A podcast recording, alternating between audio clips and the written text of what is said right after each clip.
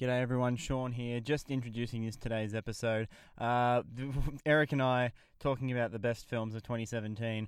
We were talking for a very long time. I had a lot of films to mention, and I've had to split this episode up into two parts. So this first part is the best of 2017 honorable mentions, and then from ranked from 20 to 11, and the part two will be movies ranked from 10 to 1.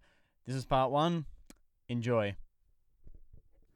G'day, everyone, and welcome to another Bloody Movie podcast. I am Sean Coates. Thank you so much for joining in, joining me today. Uh, I've flubbed it already. Happy New Year, everybody! 2017 is all over, and it's and you know what that means? Best and worst movies of the year time, which is what we're doing today. We are going to be recording two episodes with my good friend Eric Tischer. G'day, how are you all doing? He is returning guest and uh, um well o- honorary co-host or spiritual co-host. you or are, maybe the uh, co-host the Shepparton area. yeah. Yeah, so today this is this is our best movies list. Uh, we we've got a lot to get through as well because this year has been fantastic for films. Yeah, Sean, really you've really been prob- busy watching a lot of films. Yeah, films. it's probably one of the best in recent years, I would Mm. say, because there's been such a great mix of great films across a whole like variation of genres as well. Mm.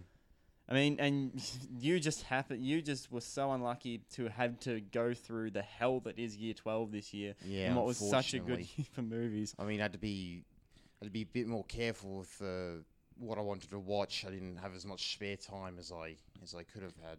Yeah, it's a shame. It's a shame, but ho- hopefully you'll catch some more on you know when they're on DVD or on streaming, Yeah. or maybe even there's a lot of a lot of Oscar contenders that are about to come out now that y- Year 12's all done and dusted. Yeah, I'd probably You check out the watch- Oscar. Except none of them are in just- Shepparton though.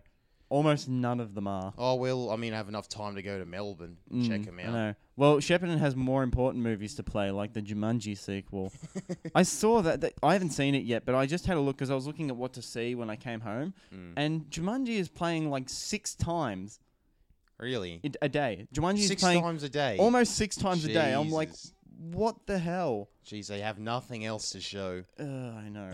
well, there are a lot of people just like, I'll see anything with The Rock in it. oh, I mean, look, I like The Rock too, but God, he needs to fire his agent. He really does.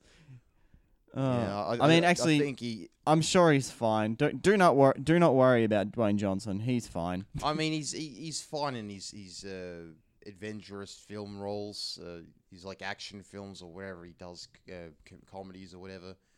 But I mean, uh, there there will have to be a time where he would have Mm. to step up his game and try something new. I'm sorry, I just don't want to see him and Kevin Hart ever again in a movie. I never I saw just that, but that can't- looked hilarious. I ju- no what Like- really yeah, well, in a so It's bad it's terrible. good sense. no I thought it just What you thought it was cringeworthy. just straight out terrible? What Well, I, they- I they didn't see CGI Central Intelligence, they but it looked awful. Dwayne Johnson's face to a Oh, kid. That was oh, retarded. that- what, that's- what, the, what are they doing? It looks bad. Uh, I thought that when I first saw the beginning of the trailer for that film, I thought, my God, is Dwayne Johnson playing a fat kid? But, but, but then it turns out that it was you know just, what we should do? We should sneak into a screening of the second of the Jumanji sequel with our podcasting equipment, sit right up the back, and just we've been talking about doing a commentary on this show for a while, and we should just do a commentary on that film, like Mystery Science Theater th- style. That would be. That would be a great idea. Awesome. Just I mean- set up a camera in the b- back and you have I mean, we'd be the biggest assholes ever, but Oh, let's hope. Let's hope that we go to a screening where there's like no one. There's there. no one it's like there. Last go to a show, sold out showing.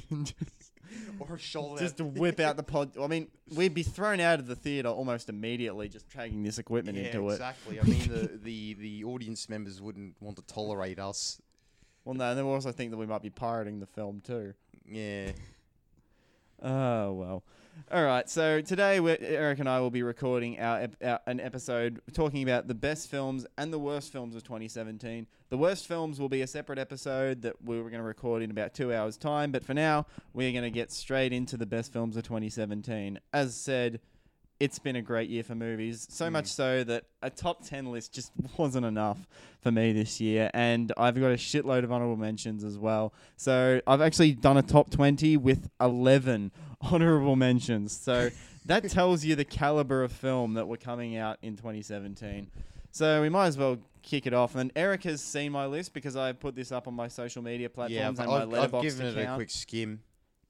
I think I, I should probably get it up. Yeah, it's all right. So starting off with honorable mentions, um, we spent way too. I remember when we did this last year, we spent way too long talking about the honorable mentions. So I'm just gonna quickly Yeah. run down. I'm gonna just explain them briefly, but I'm just gonna talk about our honorable mentions. So the first honorable mention is two anima- um, two animated films. I'm gonna say for the honorable mentions is the Lego Batman movie and Disney Pixar's Coco. Uh, did you see any either of these films? Uh, no, I haven't, but I've heard good things about Coco. Yeah, Coco is fantastic. Like it's a, like it's Pixar, so you Mm. really know what you're getting into. But I mean, good quality animation. oh, brilliant animation, like and and brilliant art design too. Like the work because it's about a kid that um act- that gets transported to the land of the dead in order to find out his the, the truth about who his parents really are, and it's it's a really beautiful film. But the world that they create for the land of the dead looks fantastic, and Does also yep, sorry. Oh, so um, so how d- how does the world look fantastic? Do they do they make some kind of strange, surreal fantasy? Well, world? it's kind of like it's. Did you see the movie that like the the best way I would describe this film is this? It, it was a mashup between The Book of Life and Kubo and the Two Strings. Oh like- yeah, Cr- put those two films together and you get Coco. yeah, I can see that. Yeah, Mm. Yeah, Although I, I, haven't seen the Book of Life, but um, I could I could sort of see that with its aesthetic because it's Mm. uh they're they're both inspired by um Spanish culture. yeah, the or- Di- or, Dios um, de los Muertos. Southern Yeah, American Day of the Dead. culture. Yeah. Yeah, it was a really, really fantastic film, and like uh, the the way that, and speaking of what I said with like why it reminded me a little bit of Kubo and the Two Strings is the way that the film integrates music into Oh, it as well, really? because the whole the whole thing is because uh, music ruined his family like d- Oh. generations ago, and this young boy Miguel, who is the main character of the film, he like idolizes the the musician who was in their family that like completely destroyed their family Mm. Bec- and he really wants to become just like him and be like a great musician but like music is banned throughout his entire Oh, family gee. so yeah it's a really really interesting and beautifully beautifully done animated film I mean, I've, I've heard from uh, from people of the Mexican culture. Is it set in Mexico? yes Uh, They they've told me that the film is quite respectful of their Mm. culture. so- and also great thing about this film al- an almost entire latino cast yeah, oh, Uh, that's and good. almost Actually, I heard that there's a there's a Spanish dub for this film. is there really But yeah, I'm pretty sure. Oh, that that's- they, they that's made dubs fantastic. those- that are so they animated it so they spoke in spanish as well or they just Oh, I'm dubbed not- it I'm with not too sure, uh, really, but I hear that there are two dubs. Like, I, I'm pretty sure that they would have actually changed the animation so it fit um, Oh, that- Spanish dialogue. That's fantastic. But yeah, t- tops to Pixar for casting a pretty much all Latino voice cast for the film. Mm. I think I think there's just one because I think John Ratzenberger has to do a voice in every single Pixar movie. Yeah. But apart from that, I think yeah. And the other other animated film I talked about was the. the, the it's an honorable mention is the Lego Batman movie. Not as good as the Lego movie, but Mm. God, especially after the um, the raging uh, dumpster fires that were the D- that have been DC movies, it has been so funny to just watch this movie hang so much shit on it. Especially, I'm surprised that Warner Brothers even allowed this to be made. To be quite honest, like this movie makes fun of Suicide May- Squad. may- Maybe, It- Warner Brothers are aware of their films being terrible. Oh well, They they they just know what they, they just know that they make a shitload of money, so they, just yeah they just they, they just know what things will just pull in an audience, and they're just Mhm. banking that the audience that that people come and watch their films regardless of the quality. Yeah, I guess so. So that's another honorable mention. I really enjoyed. As I said, not as good as the Lego Movie, but I absolutely loved watching it. Another one, uh, another honorable mention is a film called Other Life, which is which I saw at the Melbourne International Film Festival and is now streaming on Netflix. Actually, so you could watch this right now, and I would highly recommend doing that. This is an Australian kind of sci-fi film that Ah.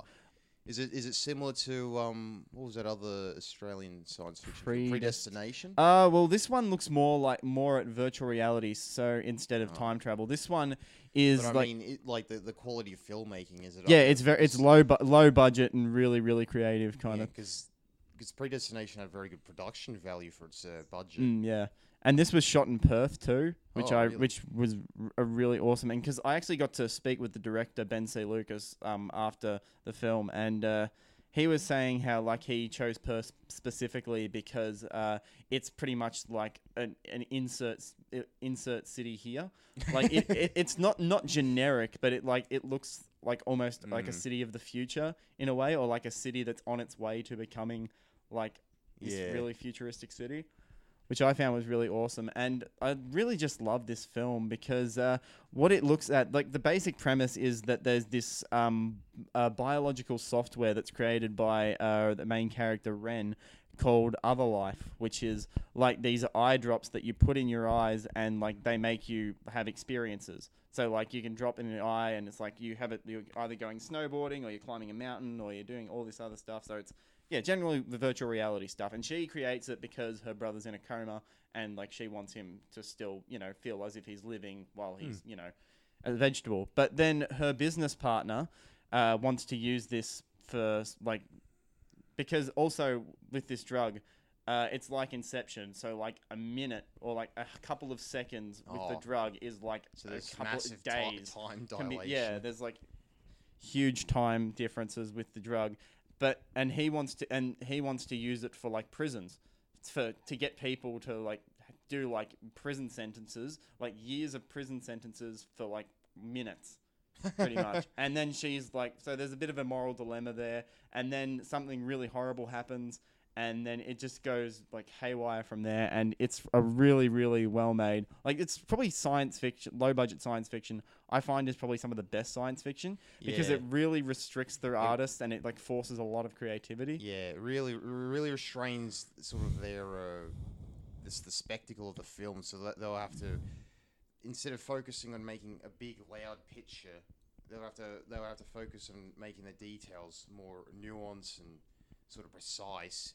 That'd be more, as you're you're right, they have to be more careful with they with how they spend their money, Yeah, and and that could, that could open to uh, them.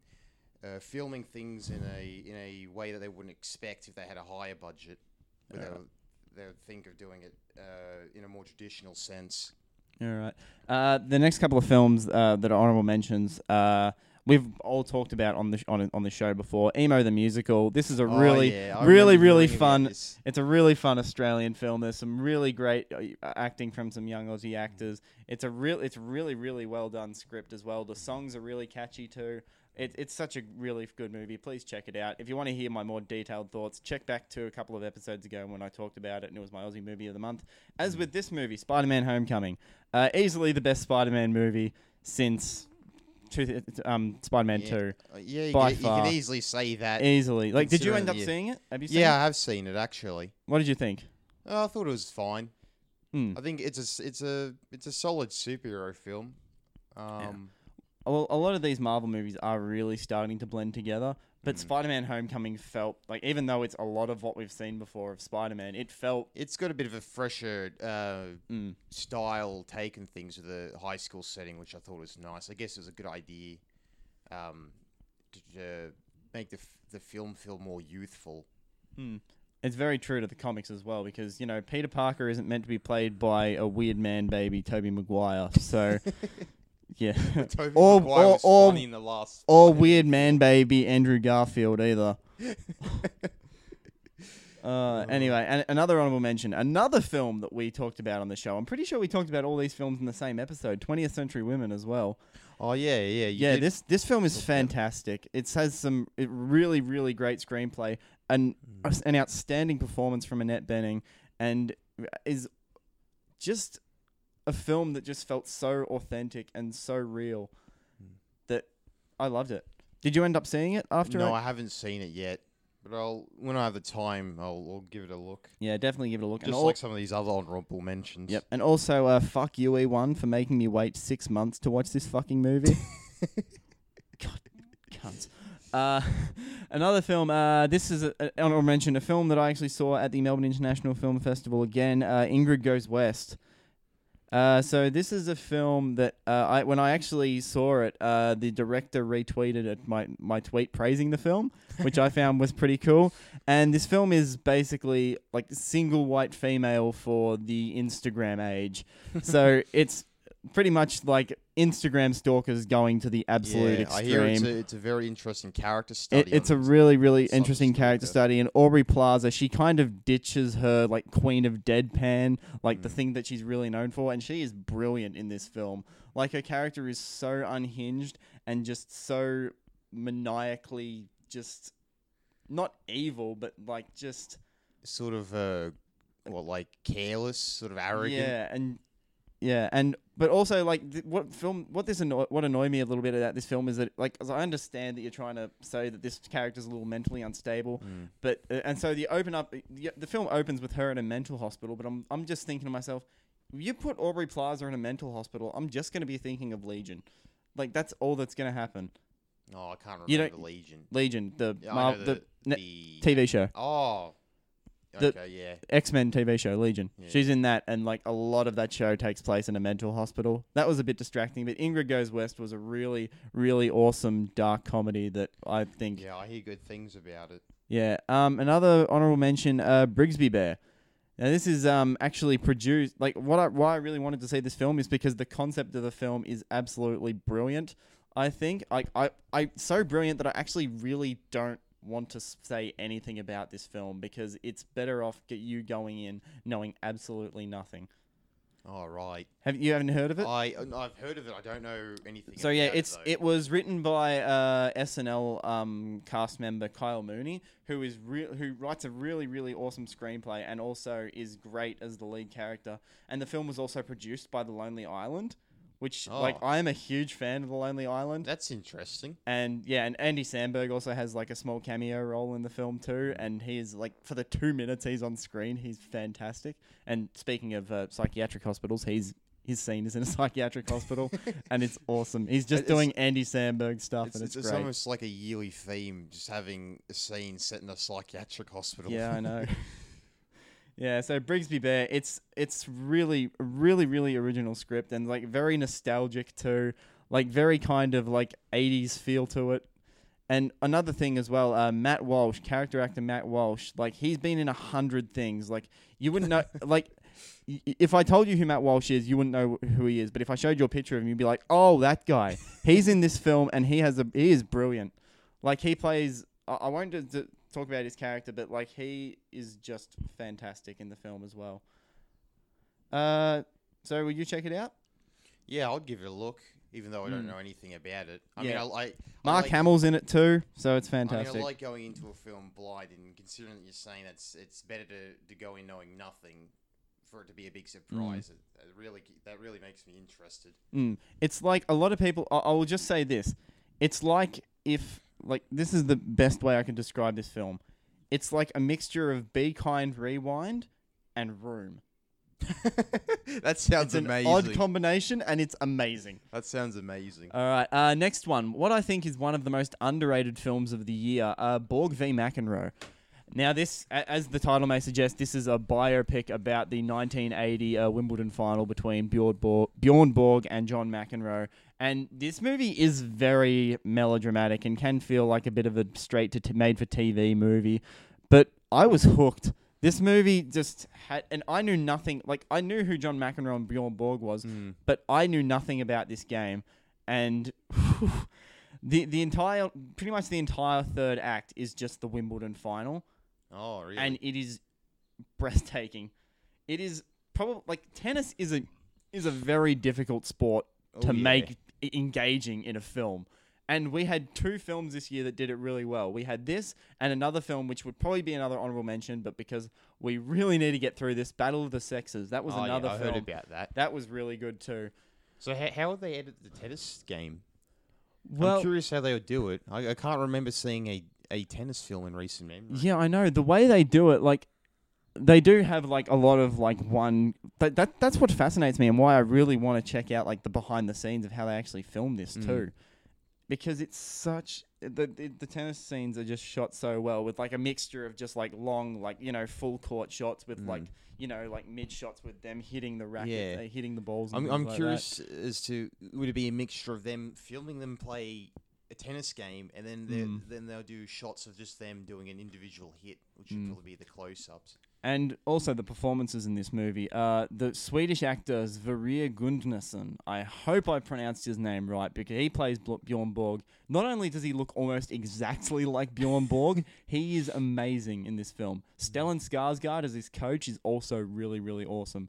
And look, maybe it's just because I haven't seen any Lars von Trier films, but it was nice seeing Stellan Skarsgård using his actual Swedish, like speaking Swedish in a film, like in his native Oh, yeah. language. That was pretty cool to see. And I also got to mention, like this guy Shia LaBeouf as John McEnroe.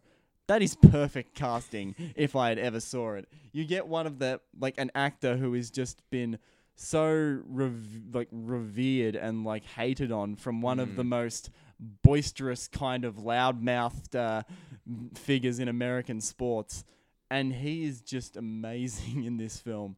Like he, I mean, having such casting like Shia LaBeouf and Skarsgård, it makes you wonder if uh, the, the if Von Trier could have filmed this. oh, you- that you would have a- be weird. That'd be weird. That would be very weird. Because you're getting a lot of uh, Von Trier collaborators. Yeah. It's it's. But- it's almost like he could have made the project himself. Yeah, And would have made it some Dogma '95 film. Yeah, then Charlotte Gainsbourg just shows up and is like, "What? What's going on?" Yeah. Anyway, but yeah, Borg, Borg v McEnroe. No one saw this movie. This film. Did it tank? Oh, it's here's the thing. I thought it would have got more traction, but I don't know anyone else that has seen it. Yeah, because I, I can't remember hearing people talk about it either. No, no. It's it's a film that has been very overlooked this year. And look, I, a- a lot of the complaints I've said that they've said it's very melodramatic and a bit over the top and like a lifetime film. But like, have you ever seen a sports movie in your life ever? That's exactly Yeah. what they are. They are, they are, they do seem to be quite similar to each Mm. other.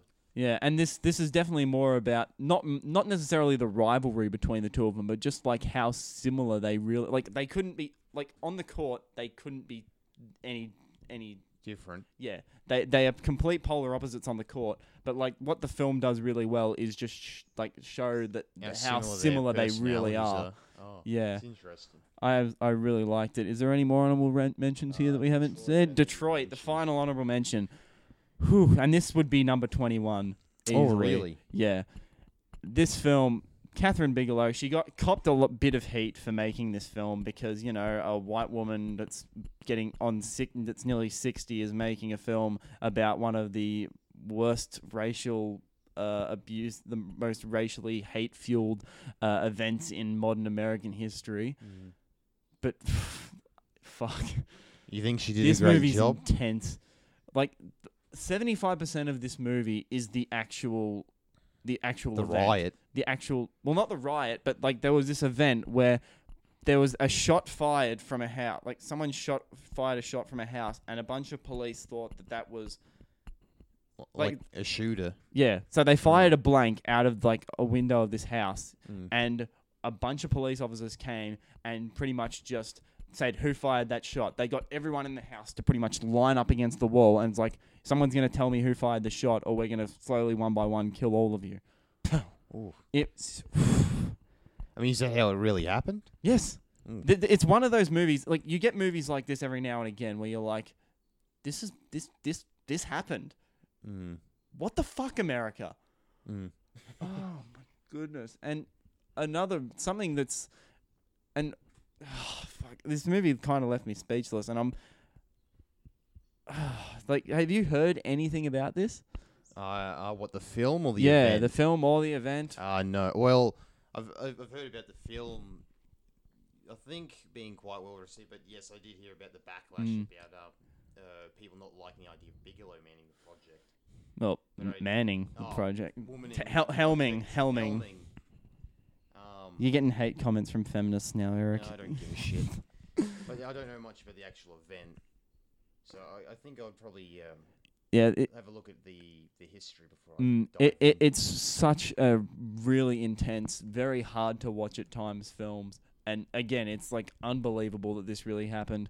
The film does, like, what kept it off my list a little bit is because there are a couple of flaws. Like, the film does drag on a lot towards the end. Like, So after the. think you- you after the event- down a bit. Look, I, I think so because um out of nowhere like at the because this movie is nearly, nearly two and a half hours long at Mm. like the hour and 50 minute mark John Krasinski is introduced as the lawyer like defending the cops and I'm like oh okay this this Yeah, is happening. We're doing this now. All right. All right. And there's also like an animated seek like title sequence that feels really, really out of Out pla- of place. Like, yeah, it feels really out of place. Oh, gosh. It But- does seem a bit. That does seem Well, it's not really a title sequence, but it's like an opening, uh, like an animated opening. Like it did, like it's not cartoonish or anything. It just felt like not this movie. Yeah. But yeah, Detroit is still a film that I really highly recommend. That's why it's on the honorable mentions. And we might as well get straight into the top 20 now. Honorable mentions are done. Top 20. And this is another film that we can flick, li- quickly flick through because we've talked about this on a Yeah, previous have. episode too. The Australian documentary, The Family. This film is fucking bone chilling. And again, like what I was saying with Detroit, this feels like Yeah, some. it- This feels like something out of science fiction, but this really happened. Well, like, I'm surprised that something like this actually happened in Australia. yeah, This and just like down the highway from us too. Yeah, this sounds like something that would have happened in America. Not to, Hmm. I mean, but you, you do get more uh, cult activity in a place like yeah, America. I know. But and as I said in the episode, I think I said I think I said when the episode when we talked about this, I said it it was as if that Woody Harrelson and Matthew McConaughey need to be investigating this bloody cult. It was insane. Like yeah, insane to believe that this actually happened and Mm. in Australia. It's a documentary that I think that nearly all Victorians kind of need to watch. Mm. Like cuz it's it's part of our history now. I mean, the subject matter is very interesting. It is, yeah. we yeah. haven't really had like a, a cult that has been this strange, really, just in, in recent memory. Mm, yeah, so it's out in DVD now, and I think it, it might is surely surely Netflix should just buy streaming rights to this because this is a film that could just absolutely dominate on Netflix. I feel. I think you're right about that. If, when they put it on Netflix, it'd do really well over Yeah. here. Or Stan, give Stan some love, or or just rent it and give money straight to this film. I mean, it, I think it would be worth the rent easily. Mm, rent it on iTunes or it- that, is that it, it, it seems that interesting. I haven't seen it yet, but um, I, ju- I just know from the subject matter and from that episode uh, where you were discussing the documentary itself, it seemed really bonkers. Mm, so check it out. It's called The Family. It came out in like February this year. It premiered at the Melbourne International Film Festival in 2016, and it was part of their um, premiere fund. So, yeah, I loved it. Next film. Okay, look, look, Star Wars fanboys, you're the fucking worst. Okay, let's just say that here. You're wrong. You're wrong about the Last Jedi. The Last Jedi was such a really just an interesting change of pace. And the same look, the same fucking people that said that The Force Awakens was too similar to Episode Four you're the same fucking people who think that this is too different. There's no middle ground for you guys, is there? Everything has to be either the best thing or the worst thing in the world. Nothing can just be okay. And I've I've talked about this extensively on two different episodes. Like my opinions vastly changed when I watched this on a second viewing. It got so much better. A lot of the character arcs were just absolutely fantastic. Like the the, the way that this movie just further develops their characters as well. I think it just goes in a really interesting direction. Especially Kylo Ren is I'm sorry Darth Vader, but he is the best villain in Star Wars we've had. Mm, I don't know about that. Well, he's But a lot he's a He's lot more He's, he's, lot more so much in this film than the last he's one. so least. much but here's the thing, Kylo Ren is so much more complex than Darth Vader. Mm. Well, I, I mean, I don't think Darth Vader needed to be complex th- in the original films Yeah, because they're a lot guess not. simpler. Yes, not. But I also love how this film is pretty much just all about failure. Like Yeah. nearly every character arc has something to do with failure. And Yoda in his oh, spoilers, sorry, but spoilers for Last Jedi. Yoda's in this movie. Oh, And- oh no, you, Yoda makes a uh, nostalgic return. Yeah, well, I actually, I actually kind of love Yoda's scene now. Like, I found it a bit jarring. Like, and a bit like, wait, what? Well, Yoda's I in this? find it kind of jarring. I mean, I know that it was wedged in there, but at least at least it was Mm. a puppet. Mm. For, I mean, when they introduced him, he looked like it was CG, but then it was Yeah, it puppet was for the rest of it. It was weird. And but what I also love about that in in that scene, Yoda even says that failure is the best teacher. Like, and that just adheres to the whole theme of the movie, which is all about failure and learning from it and becoming a better person in like as both as a person and as a leader, and so so well. And look, there's a lot of really dumb stuff in this movie. Oh, yeah. This movie has plenty of flaws. Leia flying through space, that's dumb. A lot of the Canto Bight stuff, that's really dumb. Oh yeah. Rose, look, okay, spoilers again. We'll just skip skip ahead a little bit. Rose um coming in and saving Finn from sacrificing himself and dumb. saying the most worst line in Star Wars history. That was weird. That was bad. Mm. But I'm sorry, everything else, it, the the the good outweighed the bad so much with this one. I mean, I I can't necessarily agree with you. I didn't really like the Last Jedi that much, but I don't think I don't think it's as terrible as uh, most would say it is. Oh, I mean, I didn't I. I, I didn't I wouldn't expect too much from from it anyway. Yeah, well, here's the thing. I think a lot of people, the majority of Star Wars fans like this movie. It's just that Oh, it's just that it's- small fucking toxic minority It's, that it sort just of reminds me of the with um, Batman versus Superman, where that, there was that small minority of uh, of people that was that thought there was nothing wrong with the film, Oh, you mean? Oh, well, we'll get to that and then later. But oh okay. no, no, continue what you were saying. But Oh well, it sort of remind me of uh, of of, uh, of that group of people that was it was it them that's or maybe it was with Suicide That Squad made they the made that stupid oh, petition. fuck me, that petition. I mean, it was it was after nonsense. Suicide Squad. Oh, it was after Suicide Squad. Oh my god, That was very silly. I I still refuse to wa- rewatch Suicide Squad. No, That movie to. It's, rubbish. unwatchable. All right, next film, another film that we have talked about Oh, on this show, and you saw it. And I uh, have uh, you this, have yes. seen it, Hounds of Love, the Australian horror film. Well, would you classify as it a horror film? No, not really. So I'll y- just say a gritty drama. yeah, okay. Well, I think in my uh like in my written review, I said it was a horror film, but Well, there are parts that the audience would find quite shocking. yeah, So I mean, you can sort of class it as being this is horrific. yeah, this is definitely not for the faint of heart. Like Nah. it's quite grim. it is quite grim, but I And- just and what I like is that it could be quite grim without being too overly graphic. yeah, it, it that's what I think. The, the film isn't that graphic. It's not that graphic. It's very effective with the way it's uh, Mm. with the way that it's uh, directed and edited.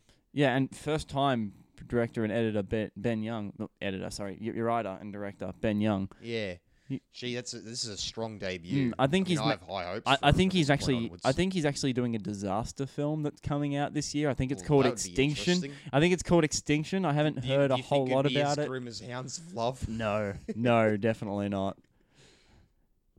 But Yeah. yeah, so you you enjoyed this one? Oh yeah. I mean, I mean, this isn't great. really a film that anyone can enjoy. Like, I think if you, Oh, I think yeah, if you enjoy this movie, you need psychiatric help. But Oh, I wouldn't exactly say that, but if if you if you really can't handle stuff uh, in, involving sort of sexual abuse and, and sexual predators or anything like that, then Mm. just you should miss it. and You, you probably shouldn't bother with it. Yeah, and also if you're a dog violent. lover too, don't.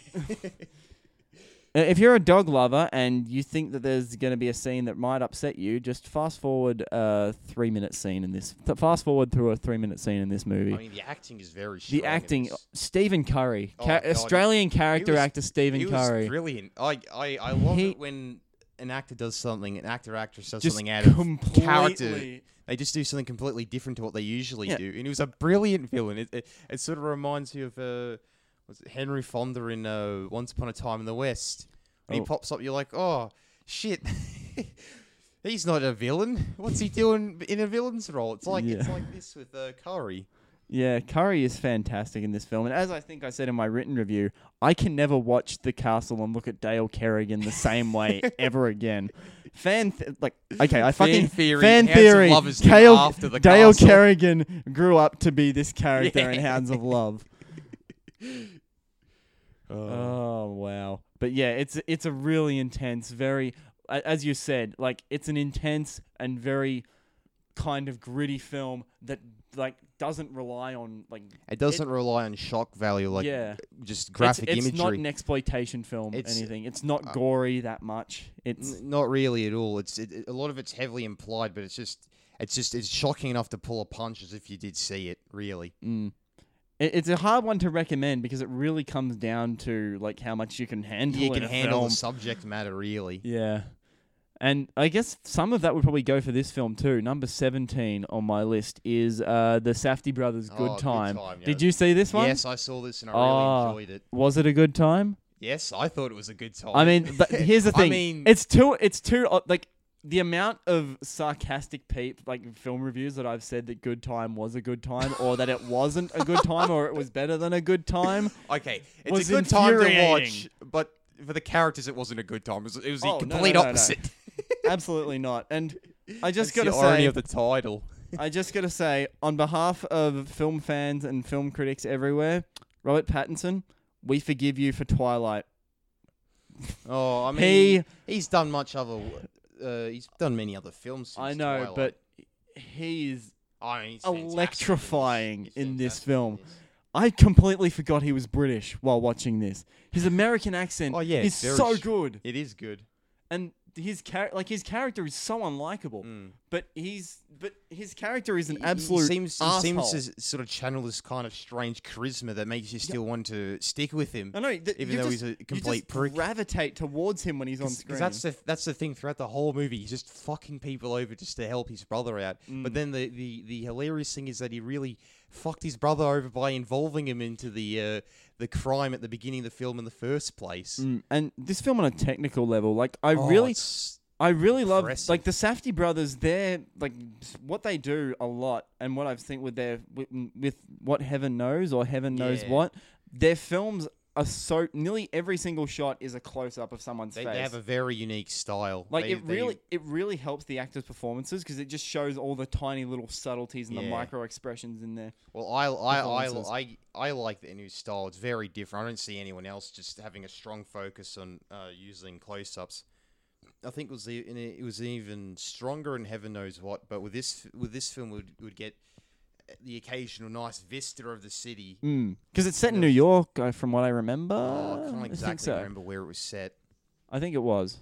But there are some fan there, there you can get some fantastic um, uh, lo- location imagery when they're just driving along the highway and there's this like, amazing shot where they catch the uh, the amusement park. Oh, the, the entire sequence in the amusement park and in like the ghost tunnel that's like all the fluorescent light, like has all the UV lighting, Yeah, and they get the guy, uh, and the, the security guard is the dude. They get the pirate from Cap- acid. Yeah, it was the pirate from Captain Phillips was the security guard. I would have loved it if um Robert Pattinson just knocked him out. It's like I'm the security guard now. Look at me, I'm the security guard now. Uh, yeah, fantastic film. Good yeah, time. fantastic film. It was a great time. And it's, And it's one of those films that uh, that's now in the category of film that takes place well, almost takes Al- place over a night. Yeah, and also the ne- like the neon drenched kind of backgrounds of Mm. this film, and the score from O'Neill Oh, Thrick's yes. Point Never. I have listened to it so much. It's since it's wa- got an amazing electronic soundtrack. It's fantastic. Like it's so it's so energetic. It really gets Mm. you energized when um crazy stuff is happening on the screen. Yep. I will say, like, I didn't enjoy this film as much when I initially walked out of it, but this is one of those films that just has kept with me. And the more that I think about it, the better it gets, and the more that I want to rewatch it. So much so that I keep listening to the score. I keep watching clips of it on YouTube that are available, Mm. and it's awesome. Yeah, it is. I I think it's it's really And- really good. Yeah, and I think this is the first entry of what I think will be many for A24 Studios, which is one of the they they make some fucking fantastic Oh, films. yeah. Yeah. Uh, next one, and another A24 project. I'm pretty sure. Yes, A24 have a couple in a row here. This is Sean Baker's film, The Florida Project, coming in at number 16. Now, are you aware of Sean Baker's work? Uh he made Tangerine. He made Tangerine. You, you saw Tangerine. I haven't seen. Well, Tangerine. or Florida I, Project. I didn't think Tangerine was as amazing as everyone was, was making out to be. I thought it was interesting, and I really, really admired the fact that the whole thing was shot completely on iPhone sixes. I think Mm. using Filmic Pro, which is an app that I've actually used for a mo- for my own um uh, mobile phone film, Mm. and yeah, it's a really like. And that, and I also loved what like what Sean Baker does is that he makes movies about communities that you really don't see a lot of Mm. in any like anywhere. So like uh, Tangerine focused on like the transgender community of LA, which I think was which was a really really interesting and something that I'd never seen before. Like my problems with Tangerine was that the lead character was incredibly insufferable. Like Oh. the ac- the actress was fine, but God, her character is the most annoying thing on the planet, and is just like oh, you're really making it hard for me to care for you right now because you won't shut the hell up. But no, the Florida Project is easily one of the. It's such. Oh, sorry, I'm just trying to get my notes. I'm just trying to open up my notes, but it's definitely a huge improvement on Tangerine. The acting, like he gets such real, authentic performances out of his actors. Oh yeah, I heard. I heard the the acting's quite strong. The acting is Dafoe really quite, good. Uh, great. Wi- in this Willem. Dafoe is awesome in this film. He's just such a likable presence, Uh, like because he's the guy that like manages the hotel, Yeah. and he is just like like because the film focuses on like a bunch of kids in like this really tacky cheap hotel Yeah. in, in Orlando that's like right in the outskirts of like Dis- of Disney World in Orlando. And the, f- the whole film is told through the child's perspective which was really really interesting because like they see like this really almost it's kind of like their magical kingdom. It's uh, so you see all these kids so there's like this childlike innocence to it and like wonder in this really really shithouse place that's like full of crime and poverty and just you know rednecks and shit like that. So it was a really really interesting It- it film to like watch It has a very interesting uh, visual style to it too. yeah, oh, the the cinematography is fantastic, and I mean, the especially like color looks all the quite uh, nice. there's a lot of really nice kind of pastel looking colors, a lot of like really bright, like hot kind of yellows and pinks, and it and a lot of really like light blues as well. Mm. And there's especially one shot where the where the kids um acts where the kids um because the kids in this film, all the this is some of the best child acting I've seen in a film ever. Ever, really. Probably the the lead actress. Uh, I think she's like six years old. Her name is Brooklyn Prince. Mm. Like at the start, I'm like, oh, these kids are a little bit annoying. But as the film got on, I'm like, shit, these kids are fucking great. and that really, really says a lot about Sean Baker and how he's actually able to direct to children to direct children. very challenging. It's extremely challenging. It would be.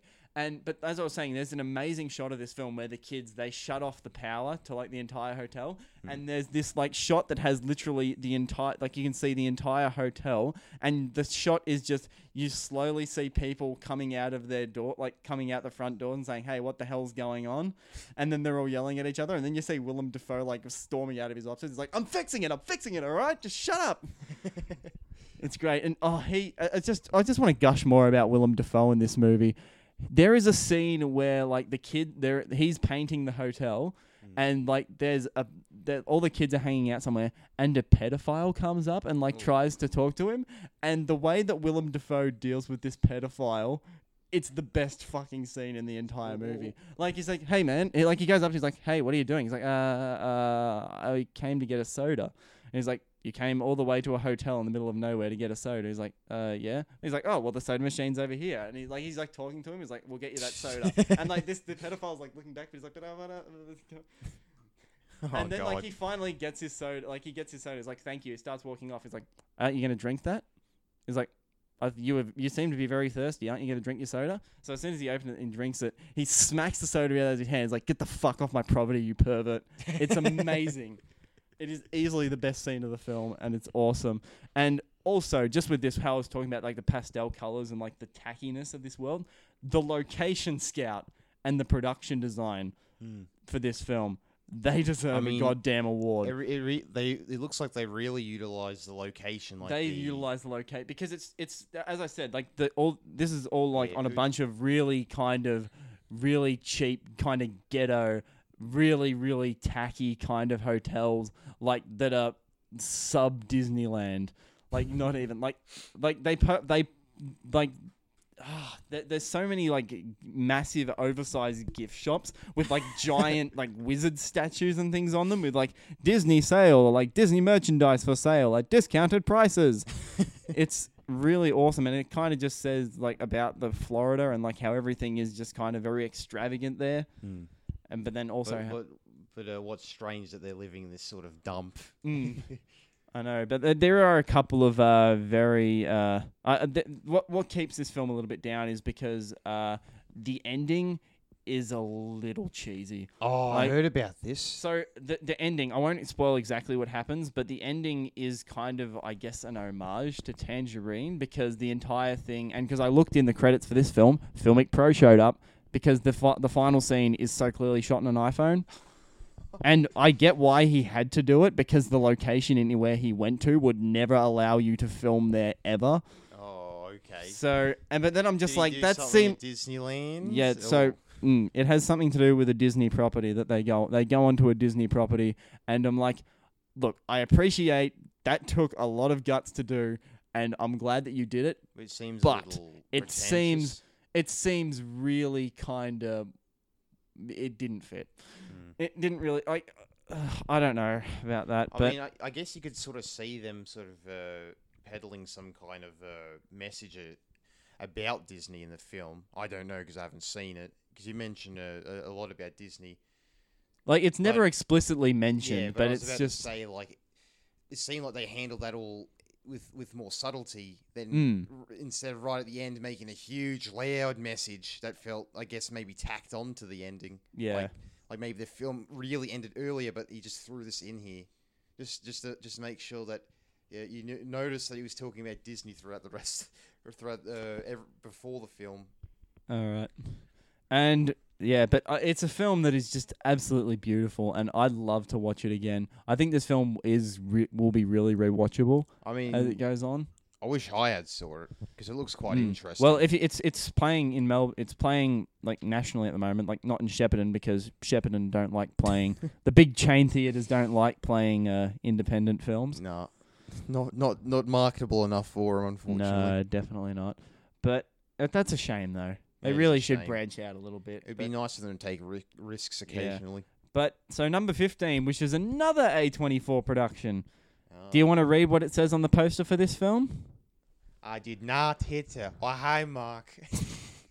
Yep. So number 15 is The Disaster Artist, one of the best comedies of the year. And I love how this is actually a film that is getting awards buzz. Like the irony of this film. a film about the production of one of the worst films ever Kind of made. reminds you of that biopic Ed Wood that was made by yeah, uh, yeah, it does. Tim. Burton. It's it's a lot like Does it have a nice sense of I style mean, to it? Yeah, though? well, here's the I thing. haven't seen the Here's the Disaster thing. Artist. When it comes to directing, James Franco is no Tim Burton. But as an actor, like there's nothing real special about the direction of yeah, this I film. heard it looks because pretty James- mediocre. Well, here's the thing. James Franco has made like fuck. he- He's got four films coming out next year.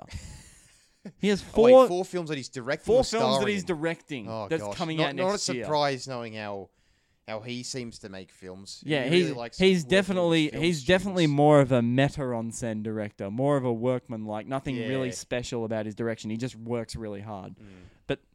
Some, but as an actor, holy shit! He did you see this? No, I haven't seen. it. He nails everything about Tommy Wiseau. Everything, like You even think the, so? the droopy left eyelid, like the the the accent, the laugh, the everything about Tommy Wiseau. But um, he what do you just think of the rest of the nails. casting? The rest of the casting? Well, because because I, I know he likes to when he makes a film He like this, he likes to bring his friends on. mm, well, here's the thing: Dave Franco plays Greg Sestero pretty well, and um, so. At the screening I went to, I was lucky enough to actually because my screening, I Yeah. went I went to an advanced screening which had a Q&A and a uh, introduction from Greg Sestero, who wrote the book The Mm. Disaster Artist and played Mark in the room, and I was lucky enough to actually meet him. Uh, before before the film, um, I, I got to the cinema early, and then they're like, "Oh, Greg Sestero is in the bar signing au- signing autographs if you want to go in." So I went and bought the book of the Disaster Artist, which I'm reading right now, and it's such it is so crazy. yeah. But and then just I got to sp- I, I got to spend like five minutes chatting to Greg Sestero, and it was awesome. And you better believe when I met him, when when I first came up to him, I said, "Oh hi, Mark."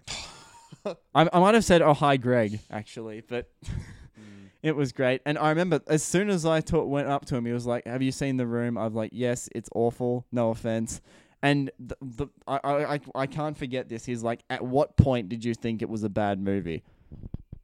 Uh, I, from the beginning. I, I I said I said um as soon as the first twenty minute sex scene uh ended or oh, no as, as soon as that started and there's an amazing scene in this film which I guess it's a little inaccurate because instead of Tommy Wiseau slowly realizing that his film is Oh One yeah, of- I heard about this. it, it just kind of all happens at once yeah, it kind of all But- happens with one screening, which is very strange. Yeah, which is a bit it's like strange. condensing a lot of time there. It was, and but what I love about this film, like it's one of, the, I think it's the staircase sex scene from the room. Uh, Oh. they're, they're, they're watching in like the premiere, and it cuts to the actress that played Lisa, and she's just like, "It's still going." Well, I heard a funny thing with, with the making of the room is that they, I think they only filmed like, Oh wait, that's right. With with with Tommy Wiseau, she only filmed one sex scene with him. So whenever they did mul- whenever Yeah. they cut back, it was just Yeah, the same yeah. footage over Yeah. and over. It's quite funny. Yeah, and as I said, James Franco is fantastic. And despite like I, this movie could have just easily just been making fun of Tommy Wiseau. yeah, they really but what this ripped him. movie does really well is it really, really humanizes him. Oh, And that's good. It has the movie has like it's weirdly inspiring as well because the message of this film is pretty much like, hey, do what you're passionate about. Don't listen to what everyone else says. Do what you're passionate about, and you know, may- maybe you'll make something great, or maybe not. Or maybe not. Uh, who cares? At at least you got to make what you wanted. Mm. Yeah, it's a it's a film about following your dreams and not letting anyone stand in your way to do it. So would you say that this film is more enjoyable to watch than The Room itself? Oh, for sure. Uh, Really? Well, i- o- I okay. think The Room Okay, is here a we go. great Here, here we go. Better film, absolutely. But here's the thing: I haven't watched the. I've only watched The Room once alone, and it Oh, was have to and it was the morning before I saw. It was the same day I saw The Disaster Artist, Oh. and I was the amount of times I'm just like, what is this? Like, It's- what is it's- happening? It's, it's high tier entertainment value, is what it is. I, I need to go to a screening. Oh, Spoons! screening would be insane. throwing spoons in the air, and everyone's just like, "Oh, hi, Mark!" Or they'll be throwing like gridiron balls down down the lane of the cinema. Oh wow, I got to go to them. The Nova in Melbourne does them, and I really Yeah, want to go watch it's it. Pretty crazy. All right. Uh, this one is not an A24, but apparently number 14. This film, uh, I think it was at uh, Sundance. This premiered at Sundance, and there was a bidding war between a bunch of many different studios to get the rights to this Oh, film, Oh, and Amazon won. They paid twelve million dollars for distribution rights for this Gee. script, which tells you how much th- this film was really good. And that is the film that is based off of the real life of screenwriters Emily V. Gordon and Kumail Nanjiani, The Big Sick. Hmm. Have you seen this? no, I haven't. Oh, The Big Sick. This I've heard gets you, good things. this hits you right in the in the feels, as they would say. Like Alright. Kumail Nanjiani plays himself, and like I'm a huge fan of Kumail Nanjiani. it. Yeah. Like he's the only reason why I would consider watching Silicon Valley. Like I really want to watch it. and Apparently he's fantastic on that show. he is good in Silicon Valley. I haven't seen too much of it though. His thing. I've heard him on a lot of podcasts. I've seen him on like a lot of. Uh, he he's done so many like guest roles on a shitload of TV series as Mm. well. And I think his stand up comedy is also really funny. But yeah, in this movie, like yeah, based on his real life as well. This is such a really heartfelt kind of. It's it's a film that's really kind of has some really really dramatic scenes, but also has some really really hilarious jokes as well in it. Oh right. And yeah, and yeah, because and a lot of the scenes is him like doing like comedy sets and whatever. And another a, a surprising uh, supporting actor in this movie, Bo Burnham, has a small role in this film as like his comedy friend, and he's just doing Bo Burnham jokes, and that's fantastic. and but uh, uh, as well, a lot of the acting in this, and uh, the, you may have heard a lot of buzz about Holly Hunter and Ray Romano in this. Oh yeah. they Were they great in that well, film? yes. And well, here's the thing: the last thing I saw Holly Hunter in was Batman v Superman. so like, I was just as like this is a real step up. real step up, and like, I forgot that. Like, I'm like, holy shit, Ray Romano. Even though you were stuck on a shitty sitcom for like 20 yeah, years, he, you're a really good actor. you are an awesome actor. He is fantastic in this film.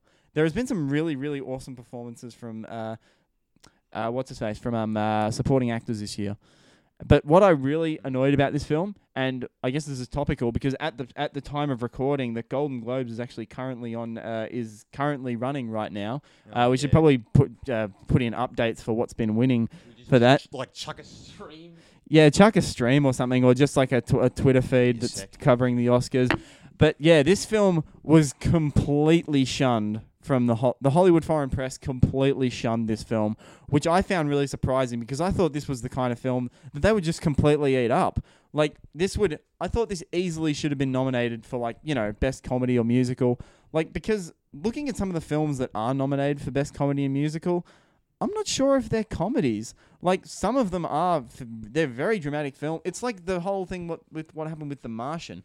That film is not a comedy, but because it has some comedic elements in it, it was nominated for best comedy or musical. But The Big Sick, I don't understand. Sorry, a little interruption there, but we've uh, th- we've we've just had a look at the Golden Globes uh, uh, that have currently been handed out, and there's some pretty good ones so Hmm. far. I mean, we have a, as best supporting actor win. Yeah, Sam Rockwell won for Three Billboards, which I think is a very well deserved film. Like that film didn't completely work for me. Would you want? Would you prefer someone else to win instead of Rockwell? Well, here's I the mean, thing. I don't know the the nominees. Here's the thing. I thought well, because Willem Dafoe was also nominated as well. You think? I'm you like, think he should have won Ar- Armie Hammer was also nominated. Like it could have gone either way. Mm. But the- S- Sam Rockwell, like he was fantastic in Three Billboards. Hmm. So, no worries. Um, well, there's an actor that I'm going to talk about that really should have been nominated, but we'll get to that later. But as I was talking about The Big Sick, I highly, highly recommend this film. It it's very rare that a romantic comedy like and slash drama is even competently made or even watchable. So for a film like I this, I mean, I like the the Paul Thomas Anderson romantic comedy. Oh, uh, is that the one with Adam Sandler, Punch Yeah. Drunk Love? I have not seen that. I've heard it's great though, and is the only only good thing that Sandler's done in years. Except I've heard that uh, he's good in that uh, Noah Baumbach Netflix movie though, from what I keep hearing about Wait, the which Ma the Meyerowitz stories. I think it's called. Oh, well, considering it's Noah Baumbach, you you, you, you could probably get a Uh, good performance out of him. Yeah, definitely. All right, number thirteen. So we see the Big Sick. Num- see all of these movies on this list. By God. Uh, number thirteen is the only film that in 2017 that made me cry both times that I saw it. I knew that the thing was coming. I was trying not to. I was yeah, like, God, I, I guess damn you it, can you say it's a me." real tearjerker. This it really was. And now I can't listen to that goddamn uh, Sia song without bursting into tears. So Oh. thanks a lot for that. But God, Lion, And I've is- actually seen Lion. you have seen it. It's the best Australian film of this year. I can Well, I can't think of anything else that they could surpass it. Really, that, that has uh, been made by Australia Mm. this year. Yep, and another another first time director, Garth Davis. Mm. This is so well shot. And speaking of like tr- um, working with children as well, like in child actors. Oh yeah, the child. Are Pawar, the kid that plays young Saroo, he's amazing. great. He is so good, for and especially for a kid that that knows very little English as well. Mm. It was I think the acting over the board was Yeah, quite great. De- Dev film, which- Patel is fantastic. which is what made it uh, such a uh, Mm. emotionally driven uh, drama. Yeah, and Dev Patel's Australian accent too. Mm. It's really good. oh yeah, And what else about this film? Nicole Kidman in a small role as well. Like she, Yeah. she really In leaves in a an mother impact. role, though. She, in a mother role again. Mm. Soon we'll be talking. of- Well, not soon, but later we'll be talking about her mother role in another Yeah. film. I mean, oh, and and well, she's on, she's on a little bit of a like a little bit of a comeback stretch here because she had this. She had a film that we're going to mention. She also was in uh, Sofia Coppola's The Beguiled as well. She was fantastic in that film. oh, I haven't in that seen film. The. Is that any It's good? good. It's good. Uh, didn't quite make this list or the honorable mentions, but I would still definitely recommend it. Mm. And it's Sofia Coppola, so you know what you're getting into. Yeah, yeah. But yeah, the Lion, it's just such a really good story about Saroo Brierley's story is just so inspiring Mm. too. It really is a story of just persistence and never giving up even when was, every it was all it's is based on a true story. It is a well. This true really story. Happened. Yep.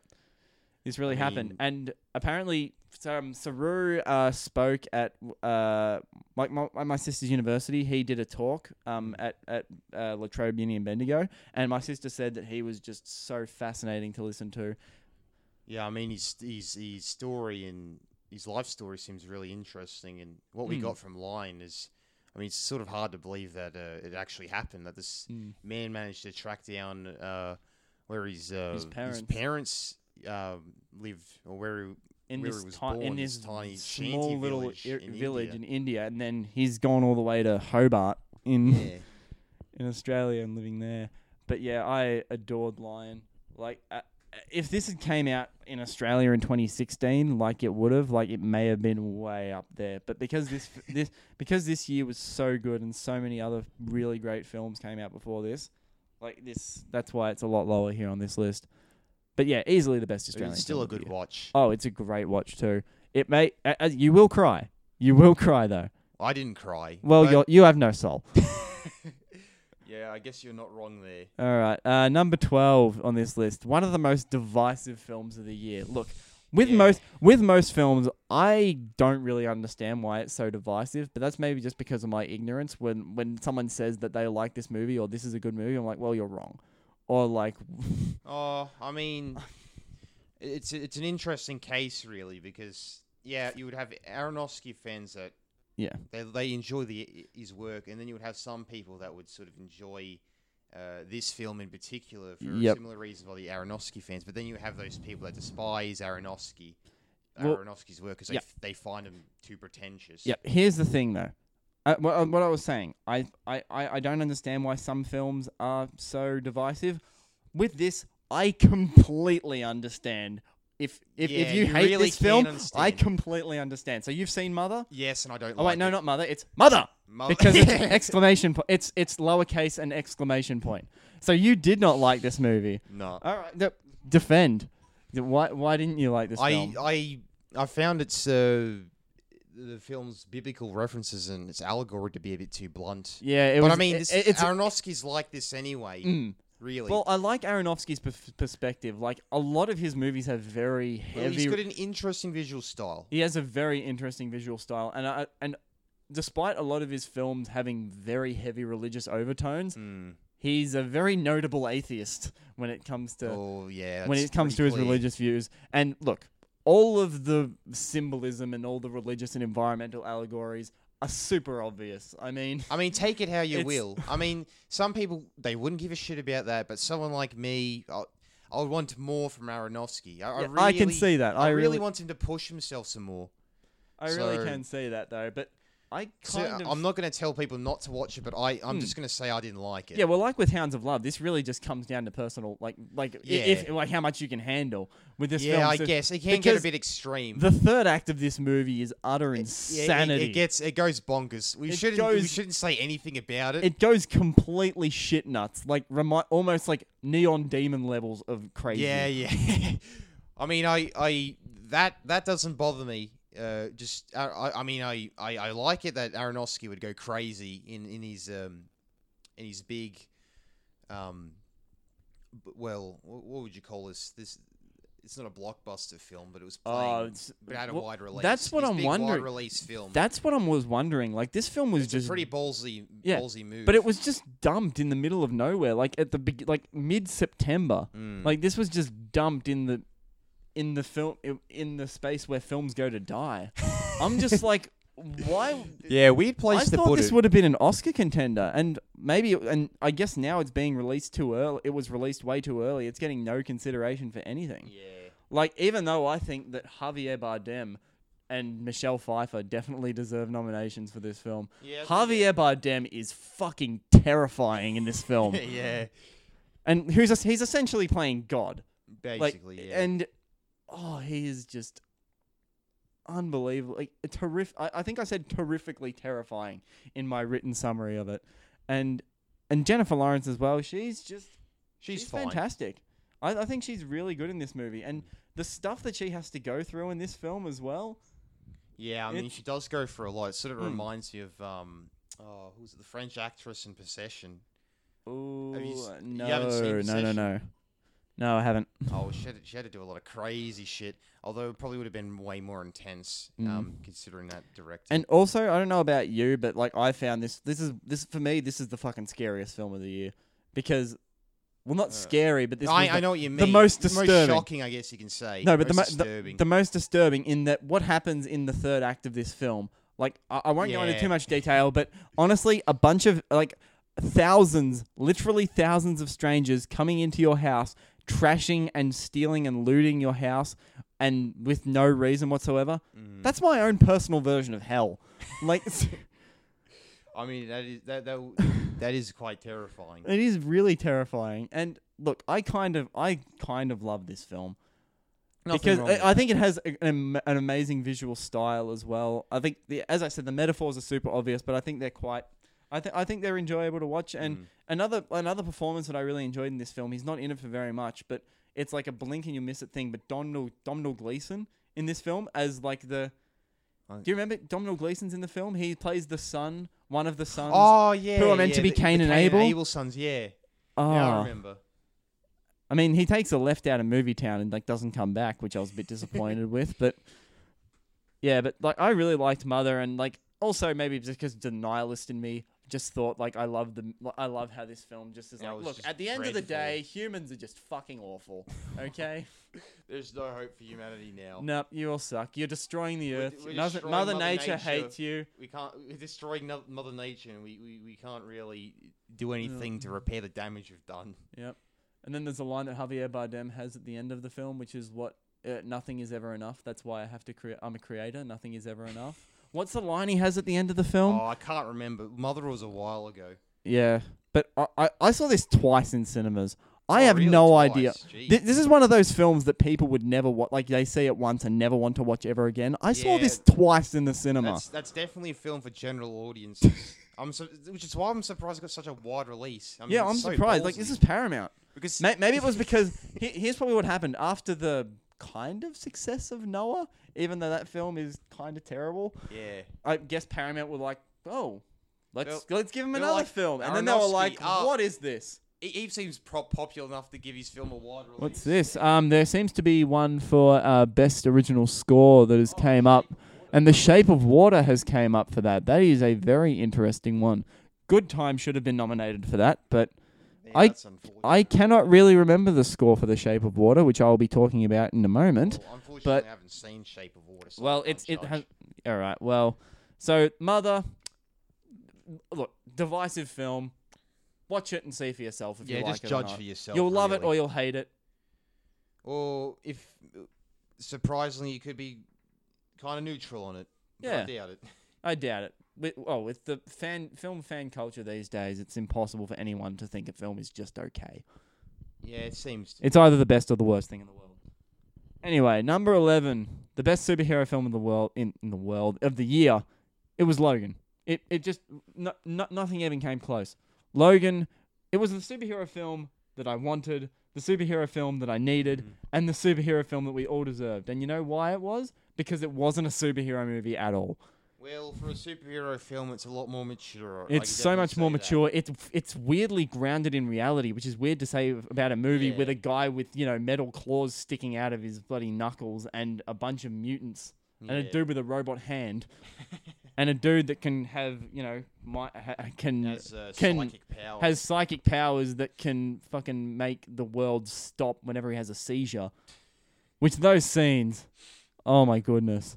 Especially when they like they're in like a Vegas casino yeah, yeah, and that was- they're in was- there. Oh, that scene is so good. I mean, this film is technically quite uh, impressive, really. It really is. And look, James Mangold as well. He's a really great director. He's made a whole bunch of different films. what else of a has he different genre. made? He has made Girl Interrupted. He did Walk the Line. He did Oh, a, he did a guilty pleasure film of mine, Knight and Day, with Tom Cruise and Cameron Oh. Diaz. that that that film's bad, but it's a guilty pleasure for me. But and and he also did the Wolverine film, the one the J- Wolverine in Japan. He did that one as oh, well. Oh yeah. So he's actually a really, really great director. Like Wolverine just kind of fell fell apart fell apart in the last twenty minutes, but apart from that, it was quite a solid film. But Logan just improves on it so much more. Yeah, It's- I would say Logan it's almost as if it's a western. This film too. Yeah, I like. I, I see a lot of people make uh, drawing comparisons to this uh, Mm. being sort of like a western. I mean, they make a lot of references to the film Shane. Yeah, they do. Logan. Even to the point where they're even watching Shane as yeah, well. yeah. Yeah. and they even quote Shane. I think. Do they? I'm pretty sure the girl quotes Shane. Oh, okay. That's oh, I can't remember too well because Logan's ages ago. But I can remember watching her watching Shane So- on the telly, and then her saying uh, a line from Shane later in the like near the end. So you haven't rewatched this? no, I haven't rewatched. Oh, okay. Do you ever rewatch movies? Uh, only the ones I really like. Oh, okay. Because a lot, many of these films I have rewatched or seen at least, uh, well, at least once. A couple of them I've seen twice.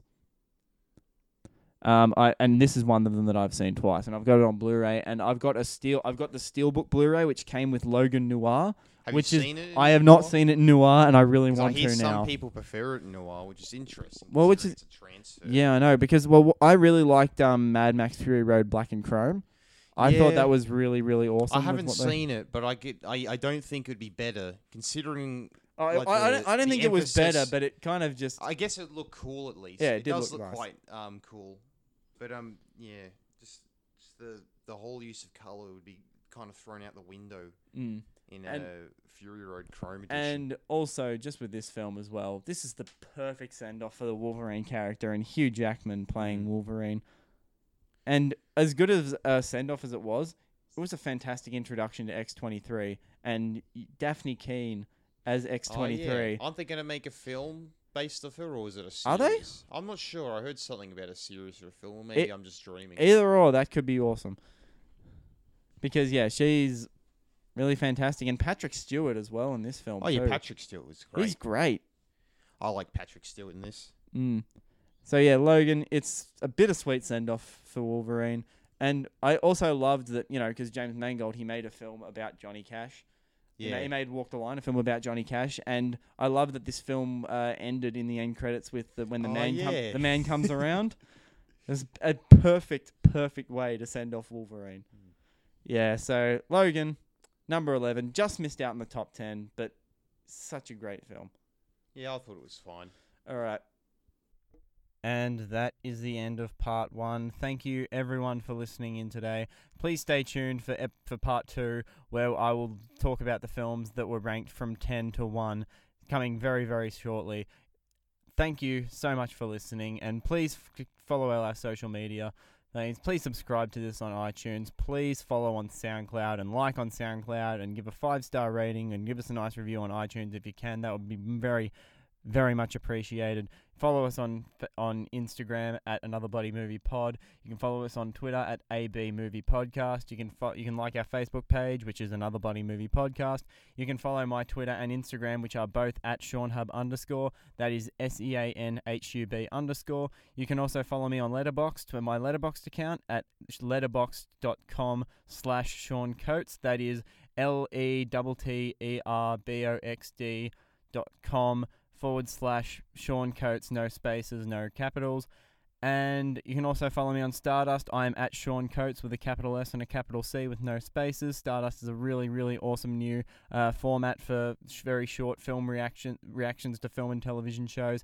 It's a really awesome format. Please follow me over there, and I'll follow you back. I love putting reactions up on there. And thanks very much for listening to this, guys. Stay tuned for part two, and we'll see you then.